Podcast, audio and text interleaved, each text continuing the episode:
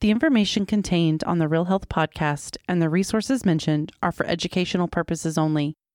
They are not intended as and shall not be understood or construed as medical or health advice. The information contained on this podcast is not a substitute for medical or health advice from a professional who is aware of the facts and circumstances of your individual situation. Information provided by hosts and guests on the Real Health podcast or the use of any products or services mentioned does not create a practitioner patient relationship between you and any persons affiliated with this podcast. This is the Real Health Podcast brought to you by Riordan Clinic.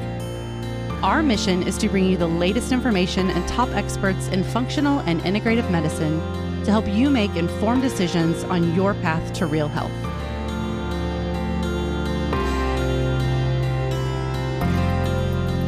Well, welcome everyone to the Real Health podcast from Riordan Clinic. I'm Dr. Ron Hunninghake, and it's our good fortune today to have Dr. Tereza Hubkova, who is the medical director of the Whole Health Institute at Advent Health there in Kansas City. Dr. Hubkova, welcome to Real Health. Thank you so much for having me, Dr. Ron. It's a pleasure. Yeah. Dr. Hubkova and I share an interest in autoimmune disease. And so I've invited her on this uh, show to talk a little bit about it. And so, could you kind of explain to our audience when, when the words autoimmune disease come out, what are, what are, what are people talking about? Mm-hmm. Autoimmune diseases are diseases where the immune system of our body turns against our own organs, against our own tissues which is a problem because it then destroys those tissues. Some common examples would be autoimmune thyroid disease, like Hashimoto's thyroiditis, which attacks the thyroid. And then people end up being tired, depressed, gaining weight, constipation, um, and all kinds of other symptoms. And they may have to be on a thyroid medication as a result. Or sometimes the autoimmunity can make the thyroid overactive, and that's Graves' disease. Other types of autoimmune diseases may affect joints, and people end up having rheumatoid arthritis or lupus. Lupus also affects organs in the body. People can have um, problems with their heart or lungs or kidneys. Uh, so, autoimmune diseases are a huge problem. They are on the rise, and it really has reached epidemic proportions. So, why is the immune system getting mixed up like this? Yeah, that is a very good question. And it seems that it has to do something with possibly even our early childhood when the immune system is learning uh, who is the friend and who's the foe, mostly in our gut. So when we are born, we kind of receive a lot of the microbes from our mom uh, during vaginal birth. And the microbes uh, that we get from our mothers immediately starts communicating to the immune system the microbes from mom teach our immune system uh, how to recognize our own tissues, how to uh, not fight against food, and um, are absolutely crucial for our health going forward, even into our adulthood. And ever since we changed the way that we are born, we have more and more children born by C section when they don't really get exposed to the natural microbiome from their mom, instead that are born in surgical suite in a sterile conditions and then touched by you know the nurses uh, carrying the bacteria from the hospital uh, lack of breastfeeding. And then our terrible diet which is full of sugar salt fat and doesn't really have enough nutrients that would support the healthy gut microbiome. So the immune system doesn't learn how to distinguish well between self and non-self. It gets confused. And all kinds of diseases from allergies to chronic inflammation to autoimmunity are a result of that. It, what other things uh, I'm, I'm thinking in my mind you know uh, in our in the last 30 40 years that i've been a doctor the use of antibiotics has really grown. And are there other environmental things that have happened that could be messing up the gut? Yeah, yeah, another great question. And antibiotics, as helpful as they can be, and certainly we would want you to take an antibiotic if you have pneumonia or strep throat, uh, whenever you take an antibiotic, you have to realize that you're dropping a bomb, uh, not just on the bad microbes, but also on the good bacteria, and you're basically damaging the microbiome. And the microbiome gets less diverse, less resilient. And if you repeat that, the more you repeat that, the more antibiotics you take, the less effect- effective your immune system actually will be as a result. Another big problem are medications that lower stomach acid, proton pump inhibitors. So a lot of people take them maybe because they had acid reflux, which really should be treated with diet and weight loss and other things, not with medications that lower stomach acid. But because the stomach acid is supposed to sterilize uh, your food basically and help you digest it, now you don't digest your food properly. Now you can have overgrowth of microbes in your small intestine, and that leads to something called leaky gut inflammation, and a lot of diseases uh, can be a result of that. Uh, and then there are toxins in the environments, all from pesticides like glyphosate, which has been linked uh, to maybe even the steep rise in celiac disease that we see, to plasticizers like bisphenol A, that has been linked to autoimmunity, heavy metals like lead and mercury. So we have polluted the planet. And unfortunately, it's coming back to us like a boomerang with the rise of allergies, cancer, autoimmune diseases, and, and a host of other conditions. And of course, we can't forget about stress. There's yeah. no lack of stress these days. Mm-hmm. How, how does stress impact the gut and, and autoimmune disease, do you think? Yeah, it's a big, another big factor in our lives. And uh, we tend to be very stressed in America compared to other countries. I think we just work too much and uh, don't really think that we need resting, but we do. And so when we have a lot of stress, the gut microbiome feels it and stress actually kills some of the beneficial strains in the gut microbiome and promotes some of the less desirable ones. And that can lead to inflammation that can lead to leaky gut and that can lead to autoimmunity. Uh, another reason why the stress is harmful it actually directly uh, suppresses the immune system or I should maybe say that it throws it off. So mm-hmm. you may be less effective in fighting infections, including viruses. And infections and viruses sometimes can cause autoimmunity. And at the same time, the immune system gets confused and uh, maybe fighting things that are innocent, uh, such as your own tissues, and you get autoimmunity, or pollens on the trees, and you get allergies, uh, or you start reacting to your food and now you have food sensitivities. You know, I heard that uh, through a little bird that you recently got certified in functional medicine, which I know is a big job, and congratulations on that. And Thank so you. I, I was wondering if you could kind of explain how would functional medicine doctors I mean, I think most people, we could talk a little bit about conventional medicine, the treatment of uh, you know uh, these these types of autoimmune problems, but how does that compare to the functional medicine approach? Mm-hmm. Yeah, thank you uh, for that question because um, I really like to point out the difference between traditional medicine and, and integrative and functional medicine. In traditional medicine, way too often we wait until people have disease, and then we can have a diagnostic code, and then and then we can match the medication to the diagnostic code. So you develop, let's say, lupus, and now you will be given a medication for that, or rheumatoid arthritis, and you'll give medic you'll get medication for that. In functional medicine and integrative medicine, we always try to be more preventative. We like to look, uh, we say upstream. What is the root cause of these diseases, and try to address the root cause rather than just putting a band-aid in the in the form of medication so, for instance, with autoimmune diseases, it's very interesting that there are signals that somebody is about to develop autoimmune disease in the blood. There are markers in the blood that can be seen five years, even 10 years, and possibly even even longer before the person develops symptoms. Yeah.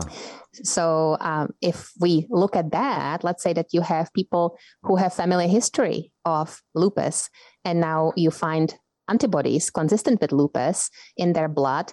Now, why would you wait until the person develops symptoms and uh, potentially life threatening disease?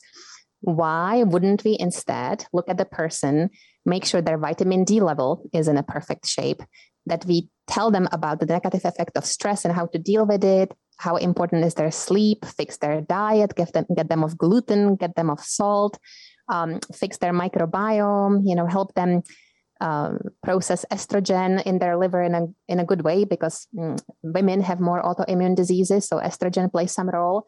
If we do all these things, what if we can prevent the disease from developing, or at the very least, what if we can delay it? Maybe by several years, maybe by decades. So that's the crucial difference between how we think in functional medicine and in conventional medicine. There's a lot more to this conversation, and it's coming up right after a quick break.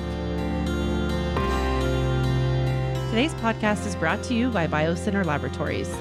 The BioCenter Laboratory provides state of the art lab testing and diagnostic services for healthcare providers, laboratories, hospitals, and the general public.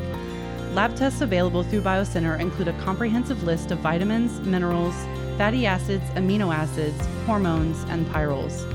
They also provide a variety of standardized tests for disease markers. These markers include cardiovascular disease, diabetes, thyroid dysfunction, hormone imbalance, and more. Visit biocenterlab.org to learn more. Right away, I can tell that most rheumatologists and other doctors who deal with uh, autoimmune disease, they oftentimes name them according to the the organ or the part of the body that's most affected. But what you're saying is that the whole system of the body and, and the way it works as a whole may be uh, out of sync, or maybe it's like a, an orchestra where mm-hmm. the, the instruments are not tuned properly. And so the music gets all screwed up. So, so this would represent more of a functional thinking about what causes autoimmune disease rather than just it's a it's just a the the thyroid is broke or the joints are broke. It's it's much more than just that. Yeah everything is interconnected. In my experience when people come to my office and maybe they complain of headache and then they have some stomach problem and maybe a rash it, it, there is some connection. There is a unifying underlying reason why they develop those seemingly different things. Uh, and if we can find that one cause, then yes, if we can address it, then we really help the person uh, not just return to health, but even prevent future problems down the road. So, as a functional doctor and a patient comes to you with an autoimmune disease, whichever, just about whichever one you can think of, and there literally is up to over a hundred, I think now. How would you? What kind of a medical workup would you do mm-hmm. for that that person? Yeah, I would definitely go uh, with a very fine comb through their lifestyle. I would want to see what they eat. Uh, many autoimmune diseases are worsened by gluten. Some of them are even potentially caused by gluten. Um, people with celiac disease have many autoimmune diseases. Hashimoto is one of them, but they could develop type 1 diabetes. That's an autoimmune disease. They could develop autoimmune hair loss, alopecia areata. Uh, they could have vitiligo when the immune system attacks pigment in their skin and they have white blotches on their skin. Um, so, um, gluten, getting people off gluten is very important, but I usually would test them to see if they have celiac disease, uh, in which case we would have to be very, very strict about the gluten free diet. I may want to look at do they eat too much salt? Salt has been now linked to some autoimmune diseases, salt intake.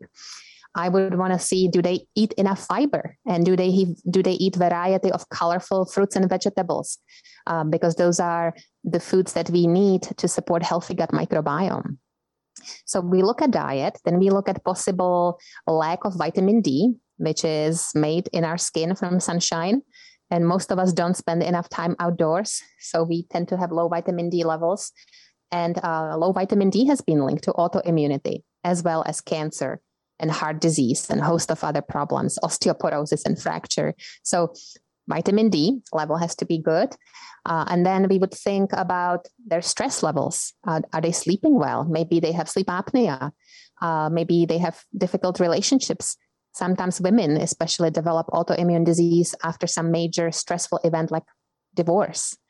So we would try to work on their stress, uh, teach them how to handle it better because we cannot always avoid it uh, make sure that people sleep well, and then look at possible sources of environmental toxic exposure and see if we can eliminate that. I just wanted to throw in something that I do with uh, patients. Uh, there's something called low dose naltrexone. Do you use that? Mm. You know, I have recently started using it in some of my patients. Yeah, but I don't have a ton of experience yet, but it's a very, very interesting concept. So, what is your uh, experience with that? Well, it's it has to do with the endorphin system, which is a system that regulates many functions within the body. And very often, when people have any one of these things that you just mentioned, mm-hmm. the endorphin system gets kind of sluggish and it doesn't regulate as well. And ironically, uh, naltrexone, which is a, a drug, but it's if you use it at very low doses, it will have a short-term blocking effect on the endor- endorphin system. But then as it wears off after like 90 minutes, the endorphin system kind of like kicks into higher gear. It starts functioning better. And so once again, the reorganization of the various parts start to work better together. So it's a really interesting concept. A lot of people think that functional medicine doesn't use any medications, but this is an inst- instance where you can use a low dose of, of medicine in a in a unique way, an innovative way. Yeah, yeah. No, it's interesting. I actually have one patient who feels so good on it that she told me she has never felt that good in her entire life. So, you know, that's the example of endorphins. Yeah. Like the runner's high that you can have from running or exercising. Uh, singing also increases endorphins. So, sing. so, we, I think if you put this all together, the, the, the question comes back to, uh, you know, on TV, I just see more and more ads for medicines against uh, chronic uh, autoimmune diseases. Mm-hmm. So do you do you have any sense of idea why now are we seeing so much more because uh, you know a lot of these things these stresses and stuff that's been around but is there something new in the environment do you think or something some other factor that's raising the incidence even more yeah well the antibiotics you know i think we have definitely seen uh, all kinds of diseases rising since we uh, have been overusing antibiotics pesticides and the environmental pollution. I think together with our poor diet, lack of sleep and stress, it's like a perfect storm. And uh, we see the consequences as rising epidemics of all all kinds. Even uh, they even feed antibiotics to uh, to livestock, mm. and uh, and and that we we are getting secondhand. There may be antibiotics and gly- glyphosate in the water. You know that uh, even if you try to avoid it, it's it's going to be there. Do you think probiotics have a, a role to play? Uh, have probiotics been shown to be helpful in terms of restoring the gut to better functioning? Yeah, yeah, that's a tricky question. Actually, I used to prescribe probiotics much more than I do now. Mm. I hmm. really uh, try to get people to eat fiber and yeah. resistant starches and variety of colors and polyphenols to feed the microbiome and, and have it become diverse through diet and fermented foods. I may still occasionally use probiotics. I still use them a lot. Of course, I use them a lot. They are anti-inflammatory and they, they have a lot of roles, but I don't rely only on probiotics. And if you take them, it's better if you take them with prebiotics, which is what they like to eat fiber, uh, resistant starch, and then they work better. I've even heard about postbiotics, that the small chain fatty acids, there's some innovative ways to get those down into the colon and restore better colon uh, bacterial health. And so uh, yeah. th- that can be another modality. Well, anyway, I think we're just about out of time. Um, I'm I'm thrilled that you're on the show with us, and I hope that we we can talk again sometime. But thank you so much for being on our Real Health podcast, Dr. Tereza Hubkova. Thank you so much for having me, and I look forward to uh, learning more from you and uh, future podcasts. Thank you for listening to the Real Health Podcast. If you enjoy this episode, be sure to subscribe and leave us a review. You can also find all of the episodes and show notes over at realhealthpodcast.org. Also, be sure to visit riordanclinic.org where you will find hundreds of videos and articles to help you create your own version of real health.